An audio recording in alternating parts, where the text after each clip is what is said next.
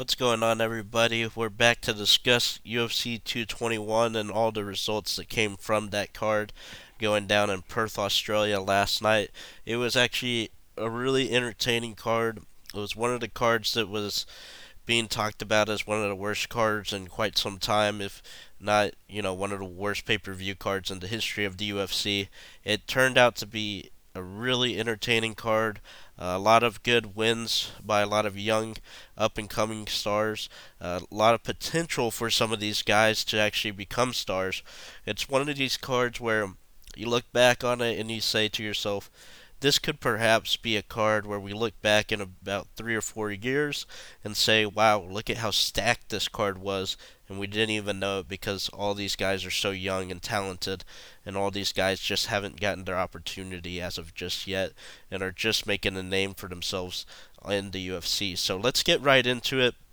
Let's talk about the following fights. Um, well, let's let's discuss real quick. Let's just go over the the fights that I'm not really going to discuss too much in depth. Luke Jumeau defeated uh, Daichi Abe, Abe, I believe, by unanimous decision. Uh, Jose Quinones defeated Teruto Ishihara via um, the unanimous decision as well. It was a pretty good back and forth fight where Ishihara was able to um, get Quinones rocked a couple times, but Quinones keeping his distance, really utilizing his kicks, especially to the lead leg, and really disrupting Ishihara's movement coming forward, was able to get the win right there. Ross Pearson gets a win over Mizuto Hirota by unanimous decision as well. He looked good in this fight, uh, good fight against two uh, big time veterans right there. So that was fun to see. And then Alexander Volkanovski versus Jeremy Kennedy.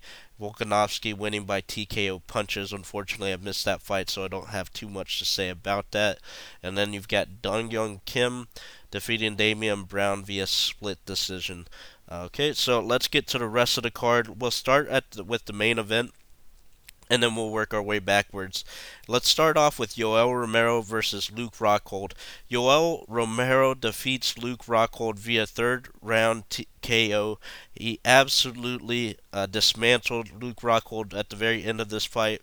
It was a very intriguing matchup going into the night. I had predicted that Yoel Romero would win this fight just based on the fact that I believe that Rockhold has left himself open for the potential to being knocked out. And with a guy like Romero, who's so athletic, who's so, so dynamic, who's so explosive, I thought that there would be an opportunity for him at some point in time to get a knockout. I think I predicted in round two or so. But this is how the fight really went, and I, I didn't necessarily see the fight going this way. Um, in terms of how it actually played out, Luke Rockhold, from the beginning of the fight, was the one dic- he he seemed like he was going to be early on dictating the pace, trying to figure out what range to keep it at, and Yoel Romero really struggled with the height and reach disadvantage that he was suffering from against Rockhold in that first round. But you could slowly tell that Romero was was feinting, was trying to get reactions out of Rockhold, trying to time and just measure what type of reaction he was going to have if he blitzed in, what type of reaction he would have. Um, you know, should he throw a punch? He was just throwing some punches out there, trying to see, okay, how how close do I have to get in, right? So Rockhold definitely won that first round. He was able to land some better punches. He was able to land a few kicks in there as well. And I thought Rockhold's game plan to kick was going to be what would have helped him win this fight against Romero. I thought a ton of leg kicks to the you know to the lead leg of Romero, hampering the ability for Romero to really push off on that leg, as well as his ability to throw kicks to the body of Romero in order to get Romero tired out. I thought that that would be the the best game plan, and then really to keep him at range with his jab and his straights, and not really getting into a firefight, not really trying to land anything too hard until he get into the later fourth or fifth rounds, where he could absolutely uh, take over. Uh, at that point in time, maybe Yoel's conditioning would have gone down, but that's not what exactly happened. Rockhold wasn't being active enough, I thought. And by the second round, it was apparent to me that they were fighting Yoel Romero's fight. The reason I say that is because it was very slow. There wasn't a whole lot going on. Um, Rockhold was letting Yoel just fight at his pace. And in that second round, Yoel actually blitzed Rockhold and started hitting Rockhold with some good punches to start off the round. He landed some heavy damage. He even started to uh, swell up on the right side of his of his forehead. Uh, did Rockhold after some exchanges with Romero. And the problem with Rockhold is that he just went straight back. He kept his chin straight up in the air. It was an easy target for Romero to get to. He didn't really circle out too well, and he looked to be surprised by the, the quickness and the ferocity that Romero came with in that attack. And then they went back into the center of the octagon. Rockhold again, just not really putting the pressure on Romero's uh, legs or his body. He was just kind of content to pick it, pick him, you know, his strikes here and there. Was not able to come out with the victory in that second round. In my opinion, I thought Romero won that round very cleanly. Um, in the third round, this is where it became very apparent that Romero was really starting to take over. And the reason being is because the whole fight, it seemed apparent that Rockhold was content keeping the fight in the middle of the octagon and would, you know, would contend that he would be able to eventually start jabbing and find his range and distance in order to keep Romero away from him. He actually did start doing that very successfully in this third round. The problem was is that he was no longer in the middle of the octagon. He was a little bit behind those black lines that are on the edges of the octagon closer to the cage. And I thought this is perfect for Romero. Romero starting to stalk him. They're still fighting at a slow enough pace where Romero is absolutely still uh, within great conditioning range right now. He's not really having too much of an issue. And um, sure enough, he exploded with a, a double jab with his right hands and then came over with the left. Absolutely tagged Luke Rockhold, who fell against the cage, face first into the cage, and then Rockhold uh, was put away with just a nasty, nasty, uh, like shovel punch or uppercut that that uh, Yoel Romero landed as Rockhold was looking off to his left, didn't even know where he was at that time, and that punch really knocked him out. Um, beautiful performance by Yoel Romero. Uh, not a good game plan, not a good execution of the game plan by Luke Rockhold. I thought that he did an excellent job developing his jab and continuing that, but he wasn't able to keep it in the middle of the octagon, and I thought he did a really poor job of not ever going to the body with his leg kicks that are super powerful, very technical. I think he's got excellent leg kicks, and then also not attacking Yoel's lead leg with continuously with his kicks. Although um, his got his shin got bloodied by Yoel checking one of those kicks. It was very apparent after the fight that Yoel was very, very much hurt by one of the kicks that Yoel did land on him. So that was a that was an issue, and that's something that Rockhold could have definitely taken advantage of. Um, he let Yoel really fight at his pace. They never they were never at a pace where I felt that Yoel would be in danger of you know gassing himself out by the fourth round. If anything, I thought maybe the f- end of the fifth round would be a little tough for Yoel, but at this pace, looks like he could f- he could stand to fight all five rounds. For Yoel, excellent, beautiful job. Stayed really patient. Really used that first round to measure and to figure out, okay, this guy's a lot taller than me. This guy's got much bigger reach on me. Uh, how do I get in? And he measured him very beautifully. In that second round, he immediately came out, set the tone for the rest of the fight, really blitzed Rockhold, and I think that made Rockhold a little bit tentative to um, put his game into into play, and uh, and Romero was just like I said, able to set the tone, and then in that third round, absolutely played it beautifully. Ended up getting into his range, Romero did, and then ended up getting the fight to to the space of the octagon where he wanted it, not in the middle, but more against the cage, more behind those black lines. Once that happened, it was over, and uh, Romero, awesome, awesome job with that third round t- with that third round KO. Rockhold clearly this is a disappointing loss for him. He's already 33 years old. He's suffered some nasty knockouts at the hands of Michael Bisping, Yoel Romero, and Vitor Belfort. You've got to wonder what how good his chin is. Uh, clearly, it has some deficiencies. He's getting he's only getting older. Um, it's tough to say who she, he should fight next. I always sense a little bit lack of focus, a little bit of unhappiness with Luke Rockhold. There's something just not quite there for him. I feel that he's got a lot of the talents, but he's lacking something in his striking game plans, even though he's training with a guy like Henry Hooft and some of these phenomenal striking coaches. But he's also lacking a little bit something in his desire, it seems like. It seems like he's never really too happy in his life. There I wouldn't be surprised if there's some personal issues going on. I've heard uh, some rumors about that, so it's just a wonder where Luke Rockhold is is at in his life at all times. You never really know what he's thinking and, and how he's training and how he's preparing. Um, so we'll see what happens with Rockhold. For him next, you could do uh, Kelvin Gastelum, you could do Chris Weidman next. Um, if you want to give him someone that's more so coming off a loss rather than a win. Um, you know, there's a couple different options. Uh, you could do. Um, well, I mean, m- most of these people actually are coming off wins, but maybe you could do a Derek Brunson, who is coming off a loss. Actually, that would be a pretty good fight. Uh, see which one of those guys can catapult themselves back up into the top of the division again. I'd like that fight next. Uh, Rockhold versus Brunson. Let's talk about Romero for a second. Unfortunate that Romero missed weight by two and a half pounds, I believe, is what it was, two to three pounds. Uh, very unfortunate because he definitely deserves the interim title belt after that performance. It was a phenomenal performance. I think that what people are, aren't realizing is that I thought he fought really smart in this fight. I didn't think that he just used all his physical tools and just, uh, you know, that's what won him to fight. A lot of past fights, I think that's what happened.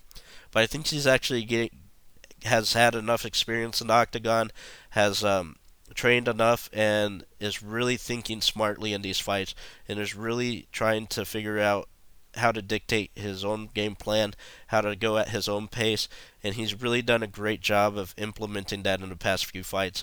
I absolutely think Yoel Romero is deserving of the next title shot against Robert Whitaker. He dismantled uh, Luke Rockhold in that third round. He won the second round clearly to me. He didn't lose the first round by a big margin, so even even if that was let's just say a three round decision, I would have called that for Romero, and it looked like it was going in Romero's favor even into the later rounds, which is surprising to many considering that they thought his conditioning would be a major factor in this fight. But again, was very smart and methodical with his own game plan, did a great job of of fighting his pace, fighting his fight, and I, w- I was really happy to see him be able to figure those things out for himself. R- Romero versus Whitaker has to be next. That was a close five round decision in which Whitaker won. It wasn't a dominant, absolutely steal away victory for Whitaker. Um, not saying that Romero won that fight or was close to it. I think that Robert definitely deserved a unanimous decision victory, but I'd definitely love to see that fight one more time. You give Romero one more shot at the title. He's 40 years old this is a, the best time as as it's gonna get for him, considering that he's only gonna get older from here on out. We'll see what happens with Whitaker's recovery. He's obviously just became a father to a, a daughter recently, and uh, Romero also was hurt in that fight against Rockhold as well. So you have to consider how much time they're going to be out for. But once they're ready to go, I think you do Romero versus Whitaker too. And I would say this. I would say this. Romero looked really impressive in that fight.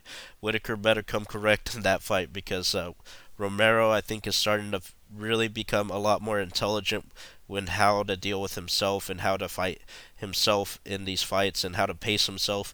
I thought he did an excellent job. I still would favor Whitaker in that fight. I think he's got better, well-rounded tools striking wise. I think that he does a great job of staying out of range. Um, which is something that I don't think Rockhold is as good at as uh, Whitaker at this point in his career. And so, for that reason, I believe Whitaker would still be able to win this fight. But, man, that is a great, great fight. I would love to see that once again. So, let's move on to the light to the co-main event, which is fe- which featured the heavyweights Curtis Blaydes versus Mark Hunt. Man, this was uh, very intense early on. Curtis Blaydes definitely was trying to find his range against Hunt. It just wasn't really working. Hunt looked so relaxed and so ready to attack at any point against Curtis Blaydes, and he did exactly that. Hit uh, Curtis Blaydes with a few, I think a few right hands that really hurt Blaydes early on or later in that first round really stunned him. And I was just thinking to myself, if he had landed with the left, it might have been night night. Curtis Blaydes may have gotten lucky that it was just the right that that landed. I mean, he got dropped. You know, it seemed like he felt his knees about twice, and then he went for a desperation takedown that he was able to land against Mark Hunt. Really rode out the rest of the round with that, and lost that first. It, it it's tough. It's close. I almost thought that Blaydes had controlled that round so much that that was that round was actually a draw. That's how I scored it because Hunt did most of the damage in that round, but it was very short lived. And on the other hand, Blaydes, he did not do a whole lot of damage, but he controlled most of the round. So for that reason, I gave that a, that round as a draw. But you could have scored it for either fighter, or you could have given it an even round. So uh, going into rounds two and three, I thought it was very interesting because I thought that there are other people that could have had it scored the same as I did. So that would be a lot of emphasis on one of these two guys to really come out with a 10-8 round in one of these rounds, or for them to win both rounds or, or get the finish. Um, but at the end of the day, Curtis Blaydes came out. That second round was looking to wrestle right away. He was able to get Mark Hunt, Hunt down to the ground, uh, really able to control him, not do a whole lot damage wise. Um, still was getting the coming up short on the end of the striking exchanges, but nothing really da- damaged him too bad in that second round. So clearly gave that second round to Curtis Blaydes. By the time that third round came, Blaydes was really just able to impose his will with his wrestling. Hunt was quite a bit tired and gassed out at this point in time. Didn't look terribly gassed out or anything of that nature, but you could tell he was just tired enough in the sense that um, he just wasn't going to be able to continue fighting off the takedowns as he was earlier, like say you in the early second or even in that first round. So Blaydes was able to impose his will, started to ragdoll him around a little bit, um, was able to get him better control. I thought Luke Thomas had a great point. He said that Curtis did a great job of being in very dominant positions in this fight, but wasn't really able to land a whole lot of damaging ground and pound. So this is what I would say: Curtis Blaydes absolutely won this fight. He was able to land a little bit more ground and pound in that third round, in that decisive third round, but he's still got a lot of work to to to go. He's still 26 years old. You think about guys that start out early in their careers, and I equate a 26 year old heavyweight, you know, Tai Tuivasa, who's I believe 24, I want to say, I equivalent those guys to being like 21, 20 year old lightweights, 20 uh, year old welterweights, like a Jake Matthews who made his debut at 19, right? These guys are so green. These guys still have so much experience to catch up to, considering that these guys that are dominating in the heavyweight divisions are somewhere between their mid and late 30s some into their early 40s as well, and they've got a lot of growth to go through. I think that this is the real problem for Curtis Blaydes, though, because Curtis has now defeated Mark Hunt. He was number nine in the UFC heavyweight rankings. I believe that he'll surpass a Tybura uh, Volkov, considering I think that those two guys may potentially lose. Volkov beats Werdum, he'll move up as well. But now you're in this weird spot where you've got to start facing these guys that are really in the um, upper echelon of the heavyweight division. I think Curtis still has a lot of work to do with his striking. I think he even has a lot of work to do with his ground and pound and really getting better to the point where he can be offensively damaging when he does get it to the ground because he does an excellent job of getting in great positions, getting into half guard, getting into you know mount where you can land a lot of um, you know, ground and pound. But he also doesn't seem to have a lot of pop whenever he does hit these heavyweights. That's a problem in this division. He needs to have pop to really contend with the these guys that are absolutely that absolutely have power in their hands, like a Miocic and Ngannou, Overeem, Werdum, Velasquez, all these guys have power. Hunt, Lewis, all these guys. Blade seems to be a lighter hitter than all these other guys. So for him to be dominant, for him to really have a shot in this division, I think he's got to get competent enough with striking to where he doesn't always where he can actually set up his takedowns, But second off, he needs to get really vicious with his ground and pound or really, really good with his jiu-jitsu so that he can have some finishing ability when he get does get the fight to the ground. Because if these guys get back up, it could be a real problem for him considering that I don't think he's ever going to be an elite, elite striker. He has an opportunity to, to be so, but it's tough to really learn all these elite skills when you're having to train for the elite of the elite in the heavyweight division. If you give this guy another five years to face guys that at this level, you know, give him a Stefan Struve, an Oleinik, uh, Arlovsky, uh, a Volkov, a Tybura. You know, if they can do that for the next three years, really let him develop his skills, that would be great. But I have a feeling that he's going to be fast tracked a little bit, considering that the, this heavyweight division is pretty shallow. He's not going to get a whole lot of time before he faces a Werdum of Velasquez and Overeem. And I think it might be too much too or too soon uh, for for this Curtis Blaydes. I think he needs another few years before he can really contend with those upper echelon opponents. But considering that he's going to start facing some of those guys soon, I worried that he'll be a little bit damaged by the time he those three years come, and he won't actually have gotten so much better because he'll have to have prepared for his training camps not to get better for himself, but to train for a particular opponent, and that's difficult to learn and evolve at the same time as training specifically for an opponent that is very, very dangerous. So we'll see how his development continues. I thought he showed a lot of promise. I thought he looked like he was in excellent shape. Um, got a lot of work to do, but he's still uh, a good prospect in this division. We'll see what happens next for him. I, I wouldn't mind seeing him face the winner of Derek Lewis and Marcin Tybura. I believe that's who's fighting in Austin next week that would be, I think, an ideal matchup for Curtis Blaydes. See who can win out of that fight. Ngannou's going to be out for some time, it seems like. So if Derek Lewis is ready to come back right away, I think Lewis versus Blaydes would be an excellent prospect fight. And if Tybura was able to win, why not do that one as well? So as far as Mark Hunt goes, I don't really think his stock goes down that much. I think a lot of people at this point in his career, he's in his upper, he's in his 40s already, aren't really looking at him as a title contender. They're looking at him as a guy who can be a fun fighter to watch, and he certainly is. He really made it um, a tense fight early on. He's 43 years old. That's absolutely incredible.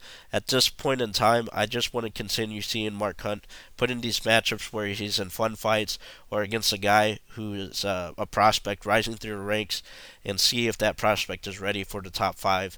Uh, but Hunt, you know, you could do a number of different uh, fights with him. Maybe you do Arlovsky next if he's able to get past his next opponent. That would be an interesting fight. I, I wouldn't mind seeing um, the Battle of the Old Guard up next. That would be interesting. Um, so yeah, I mean, you could do a number of different matchups with with Mark Hunt. I don't think there's there's anything specifically, but just keep him in some fun fights or get him a, another opponent that's a, a guy that's trying to make a name for himself and see if he's able to pass the so-called Mark Hunt test, right? So um, we'll see what happens there on out.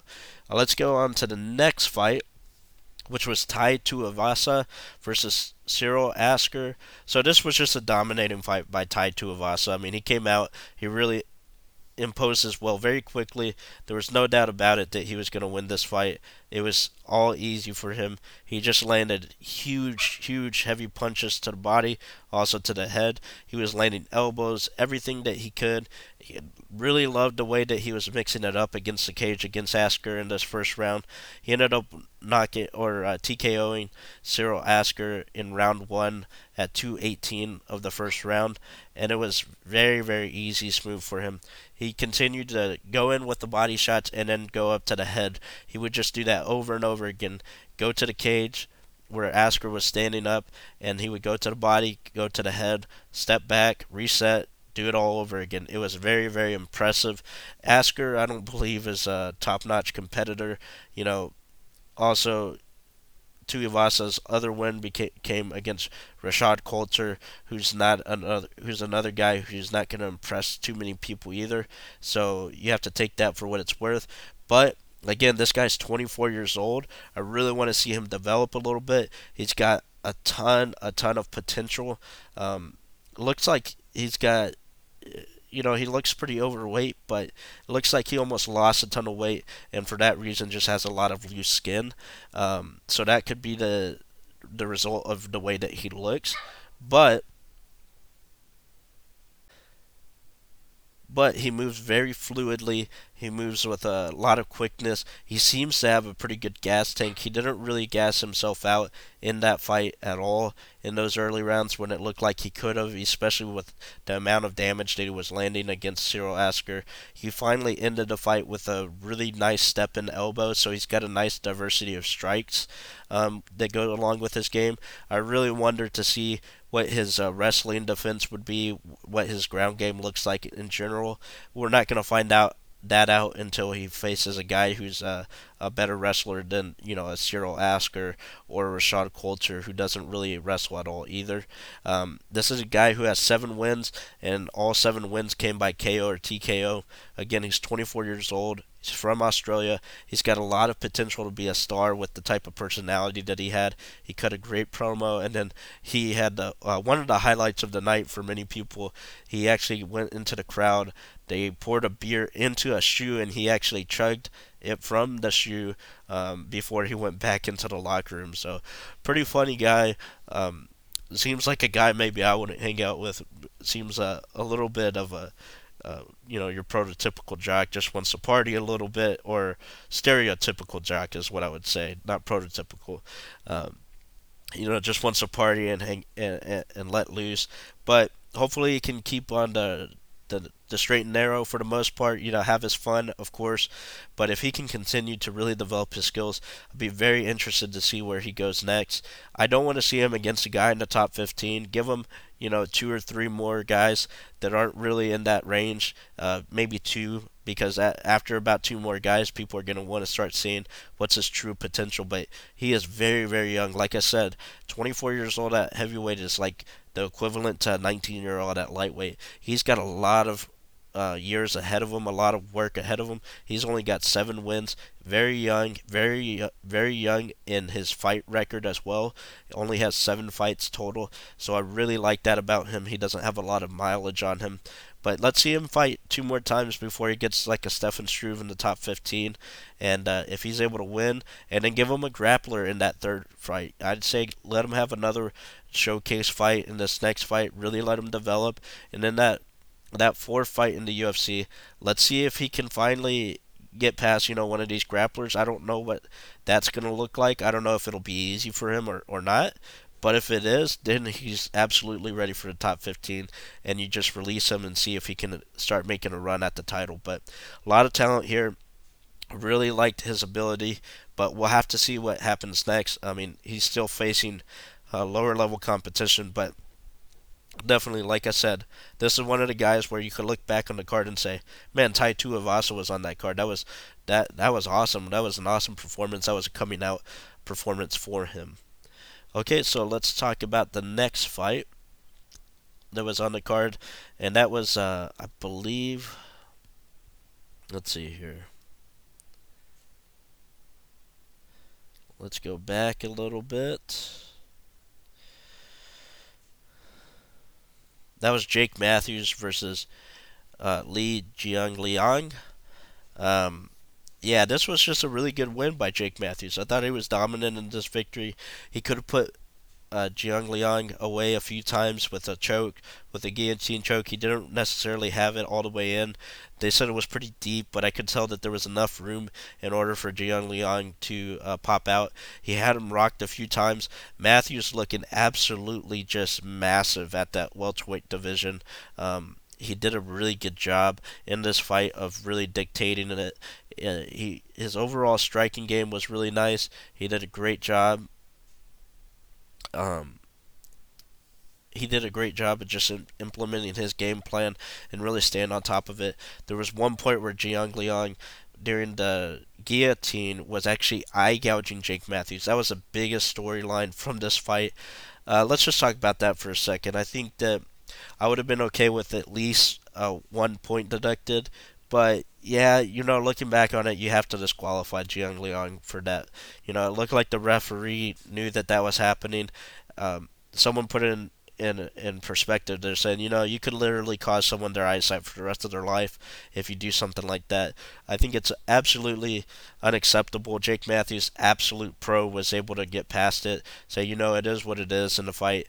Um, whatever, he was able to look past it. But even so, the commission, the refs, those guys need to be more responsible and say, you know what, that is absolutely unacceptable. You cannot set you cannot set a precedent for people to say, you know what, all they're gonna do is warn me that they're, you know, I might get a point taken away. A point taken away should be the least th- that happens in that type of situation. But he really should have been disqualified.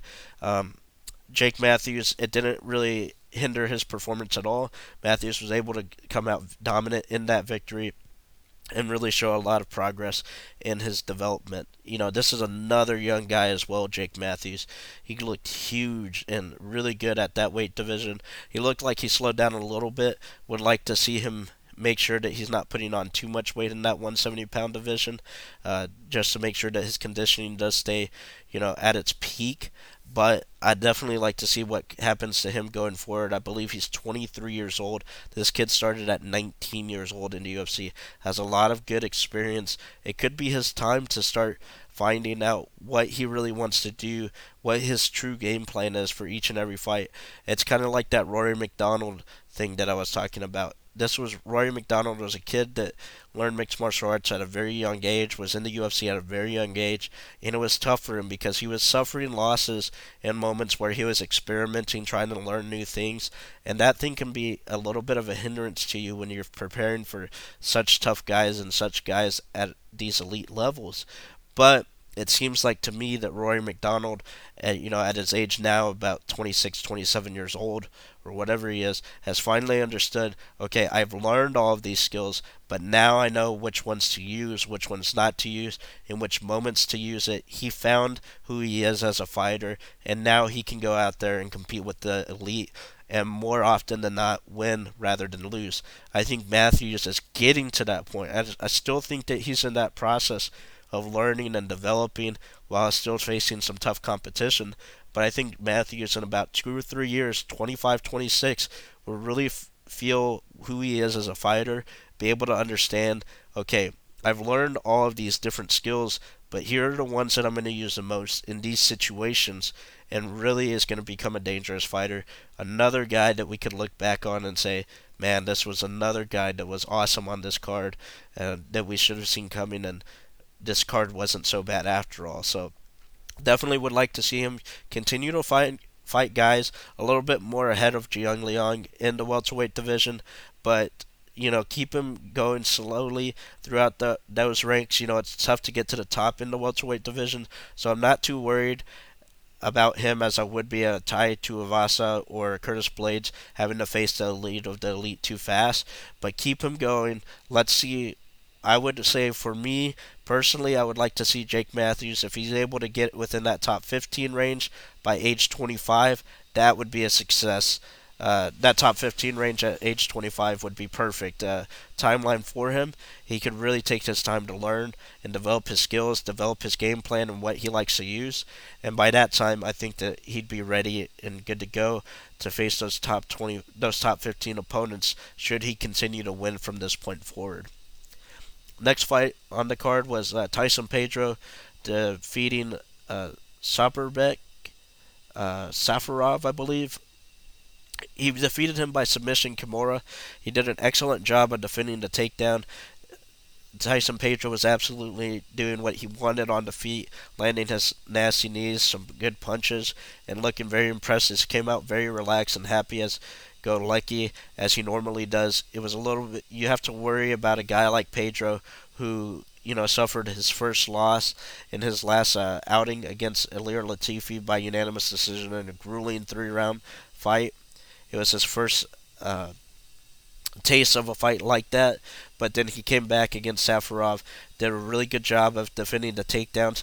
Definitely getting better with that. He still needs a lot of improvement though because it is a little bit too easy to get him against the cage and grapple and control him there and make it difficult for him to get out. He's able to get out, but it's still difficult for him a little bit too much, especially when you're going to go against these guys in the in, at the top of the division that are way better at wrestling than he is. Even an Alexander Gustafsson, who's not a wrestler by trade, but can but can wrestle, he definitely would be able to control Tyson Pedro on the ground and get him there, in my belief.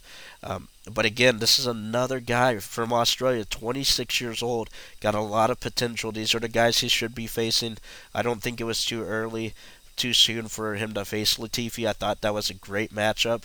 I thought it's a real learning experience for Tyson Pedro. It showed him what he needs to work on. He did a great job of uh, really learning from that fight he was able to get the Kimura transition from, you know, Safarov was trying to get a double leg takedown. He was able to get those hands unclasped from uh, Safarov, and once Safarov let loose just a little bit, he gripped that Kimura, he ripped it, he was on bottom, and then flipped uh, Safarov over to where he could get on top. He still had the Kimura a little bit too far out, he was able to bring it in a little bit and really crank on it once he got his leg behind um, Safarov's uh, head. It was a beautiful, beautifully executed Kimura and adjustment that he was able to make, and that ended up and resulted in the tap immediately. So Tyson Pedro did a great, phenomenal job here.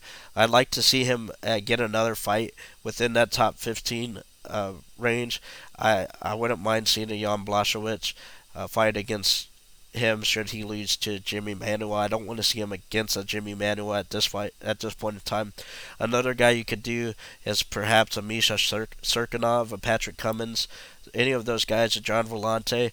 Uh, I think maybe you do the Gian Villante fight. That that would be a perfect one for him. You're going to go up against another striker. You still give him an opportunity to develop his takedown defense, his submission defense as well but you give him a guy in Gian Villante who is willing and able to strike, and I think Tyson Pedro would be very much the favorite to win that fight. So I think that this is that would be a great next step, especially with a guy in who has some name recognition in Gian Villante being associated with that Chris Weidman bunch and in that camp as well. So I think that that's a great idea. And that's what you should do next. Again, another guy where we could be looking back and just saying, man, this really was a, a good fight card. Um, let's talk real quick. Jussier Formiga versus Ben Nguyen. Jussier Formiga, I mean, absolutely phenomenal victory for him over Ben Nguyen. He was able to really implement his uh, his grappling very well in this fight. He set it up very nicely with his striking. He's gotten way better. I thought that if this was a straight uh, kickboxing matchup, that Ben Nguyen would win this fight, just because he's better at striking. It, in my opinion, I believe he still is better at the better striker. But what really dictated this fight was Formiga's ability to dominate on the ground and be a dominant Brazilian Jiu-Jitsu artist. That is what really gave him that advantage because once he got Ben Nguyen to the ground in that first round, he wasn't able to submit Nguyen, but he was able to control him to such extent and really able to really be dominant in those positions that it ended up in Ben Nguyen being very tentative in coming in. Every time he did come in, Formiga was looking for that takedown and that transition to the takedown and to able and to be able to get those submissions right. So that's what you that's what really led to Formiga being able to win this fight. He finally got it to the uh, he finally got it to a point where he was able to time Ben Nguyen's strikes, and he absolutely perfectly timed Ben Nguyen's uh, head kick, in which you see him start to kick. Formiga with his hands up. As soon as that that foot touches his hand, you start to see Formiga's spin, hits him with a nasty spinning back fist that because of the fact that Ben Nguyen was so wide open after having thrown that kick, lands it to perfection, then gets him in a rear naked choke, and you could tell it was very much under the um, the chin. Ben Nguyen was super out of it, didn't know even know what he was doing, and at that point, it was just waiting for the referee to realize that Ben Nguyen was uh, out and he was asleep. He sure was. He didn't tap, so respect to him for doing that. But he went to sleep, and Jussier Formiga came away with a stellar, stellar victory here. It's his first uh, back-to-back win since 2014-15 uh, when he beat Zach Makovsky and Wilson Reis. Since then, he had gone lost to Henry Cejudo, won against Dustin Ortiz, and lost to Ray Borg. Um, but now he's been Yuta Sasaki and uh, Ben Nguyen. So that was a very big victory for Jussier Formiga. I believe what's next for him. Let's do a Joseph uh, Henry Cejudo versus Jussier Formiga. Maybe you could do that again. He lost that fight by split decision. Or if you do wanted to save Henry Cejudo for Demetrious Johnson, you could do a Jussier Formiga versus Joseph Benavidez fight, another fight that he lost. But he's gonna have to fight one of those top guys, in my opinion, before he gets to that Demetrious Johnson fight and look really impressive in that fight. His striking is coming along much nicer these days. He's able to set it up a lot nicer with his uh, jiu-jitsu and wrestling background that or his jiu-jitsu background that he has, but he's able to mix it in well so that his takedowns don't become so predictable these days. For Ben Nguyen, I think this is a guy that's still pretty talented in the division. He goes down a couple of notches, but let's see him against another top 15 opponent, someone you know closer to 15 than than 5, of course, but definitely like to see what is next for him. This was a tough matchup for him. I thought he was just kind of outclassed in that grappling range, and, and um, you know he's pretty good in the scrambles. But this is a guy who's on a different level. It kind of reminds you of Gunnar Nelson versus Demian Maia. I think Gunnar Nelson is much higher level than a Ben Nguyen is, but it just reminds you about these guys that are so next level, like a Demian Maia, a Formiga, a Jacare Souza, that even if you're an elite guy as well, you better be in that 1% of the elite in order to compete with guys like Jussier Formiga in his in his realm. And in jiu-jitsu that is a real opportunity for him against anyone to put anyone away. Even a Demetrious Johnson, who is excellent at jiu-jitsu, he's a guy that if he gets Demetrious on the ground, it becomes very worrisome for me, Demetrious to see if he can continue that title run. Okay, so, and this is, let's talk about the last fight, the one that's most important to me. Israel Adesanya defeating Rob Wilkinson via TKO. I mean, this was a show right here. This, ladies and gentlemen, is part of the reason why I love to watch mixed martial arts. This is was ultra impressive by Israel Adesanya. I believe he's got like a 65 and 5 kickboxing record. I mean, just absolutely outstanding striker. You think 65 and 5 and you think this guy's 33, 35, like uh, Gokhan Saki who's coming into the ranks. You know, he's only had one or two fights, probably lost a few of them by wrestling or submission or anything.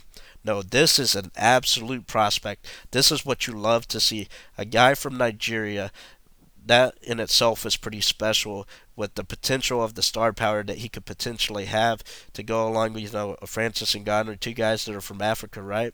And then he's just 28 years old. You think a guy 28 years old with that much kickboxing experience, and not only is he 28 years old, he also is 12 and 0 professionally in mixed martial arts. Get this, 12 wins in 12 fights, all coming by KO or TKO. That is ultra impressive, even for a guy that is not, you know, fighting the elite on the regional scenes, but are fighting guys that would be competent enough, I'm sure, to be able to take him down and submit him. Rob Wilkinson, it was a guy that He's not a great middleweight. He's not an elite middleweight, but he is a guy that was clearly going to be a better grappler than Adesanya. But Adesanya showed really you know, at least competent takedown defense, was able to get off his back, get up to the feet quickly, made it very tough for Wilkinson to get the takedown. I realized pretty early that Wilkinson was was trying entirely too hard, you know, really putting too much energy into taking him down, but it was because Adesanya is an absolute killer striking wise. He almost reminded me of a more aggressive Anderson Silva. Um, they've got very two very different styles. Definitely don't don't get me wrong on that. But his potential to really just be dominating in the striking in in striking realm that's what I mean by he reminded me of Anderson Silva in the sense that this guy is so much better than everyone else in this weight class at striking with his kicks and his and his punches. But not only is he better than you, he's not so much a counter striker. He he can counter very well and effectively, but he's also much more aggressive. That makes him extremely dangerous. If he can continue to work on his wrestling, if he can continue to work on not being submitted or anything like that, this is going to be a scary guy for quite some time in the UFC middleweight division. This is the fight. This is a guy, in my opinion, who most has the opportunity out of all these fighters to go, okay, UFC 221, the card that was terrible, but do you remember this? It actually ended up being one of the most entertaining cards, and that's where Israel Adesanya made its UFC debut. The uh, current UFC middleweight champion, right? We could be saying that in a few years. This is the type of potential that Israel Adesanya has. He's 28 years old. He's already clearly worked on his takedown defense to where he's able to, you know, competently defend a takedown against, you know, UFC level competition. Can he do that in the elite of the elite? Not too sure. Now, let's not get carried away, though. He's still going to have to work on a lot of those skills. He absolutely has a striking down, no doubt about it. But in order to for him to really succeed in the UFC, they've got to match make him correctly. I think he needs another fight or two of guys of Robert Wilkinson's, um, you know, elk of his stature, right? I thought that Adesanya, while being 6'4", being 185, he came in at 183. It makes me wonder, is there any chance that he would be able to get down to to, to welterweight? But probably not, being that tall. Um, but it does concern me. I feel like putting on a little bit more muscle, a little bit more strength, so that he could make sure that he has enough to go against these guys like a Yoel Romero, Chris Weidman, you know, Luke Rockhold, or Robert, even a Robert Whitaker. Seems like he would have a strength disadvantage, but you never know. Technique a lot of times can overpower uh, straight power, so you just. Um, have to wait and see and find out about that. But it did concern me. He is a, a bit lanky for that division. Um, but if he can add on about you know five you know five seven pounds of muscle and keep his weight you know not too bad of a weight cut, I think that that would be perfect for him as well as just continue to work on your ground game. If you're able to do so, I mean this could be an absolute dangerous fighter to face in the middleweight division. I think he said something like. Uh, very charismatic as well. I think he said something to the effect of middleweights. Um, this is my yard and I just pissed all over it. Like just marking this territory, saying this is his yard. He's ready to go. Uh, let's let's rate, put him through ranks. You know, a little bit slow. You know, two fight, two more fights like this, and then once he gets those two fights out of the way, if he's able to come out victorious, let's get him a top 15 opponent. You know, in that 10 to 15 range. If he's able to win there and be impressive based on his performances, you can decide to do. Uh, what you want with him next, and that would just be absolutely incredible um, to see if he's able to fulfill that type of potential. So we'll see what happens. I think Israel Adesanya is the real deal. He was absolutely impressive. Still gonna have to prove it against guys that are better grapplers than Wilkinson. You know, of course, and guys who are more well-rounded that can actually put some strikes together better than Wilkinson can too, uh, can as well. But um, this is a guy to watch. This is my star of the night. This is a guy that we have to uh, definitely uh, take a look at and and and we I think everyone was put on put on notice by Israel Adesanya. If you haven't watched him fight yet, you got to go watch that replay and, and watch that fight. He was absolutely phenomenal. UFC did the right job, the right uh, made the right choice in making sure to play his fight right after the main event ended on pay per view as well to give him that opportunity to get that shine. I would expect to see Israel Adesanya on a main card on a fight night coming soon, or even on a pay per view uh, main card as well. So let's see what happens next in his career. Let's take him a little bit slow, but this is definitely a guy you should absolutely be excited about. So let me know what y'all think. about the analysis that I provided, uh, which y'all disagree and agree with. Uh, Romero, again, looking outstanding. My star of the night, though, my breakout star of the night is going to be Israel Adesanya, but you had great performances by Tyson Pedro, Jake Matthews, Tai Tuivasa. Curtis Blaydes was able to pass the test, not super impressively, but was able to do so nonetheless, which is impressive in its own right. Um, let me know what y'all thought of the fighters, and if you think uh, what what your thoughts are in general about all these guys. So until then, I'll see y'all next time. Have a good one, guys. Bye.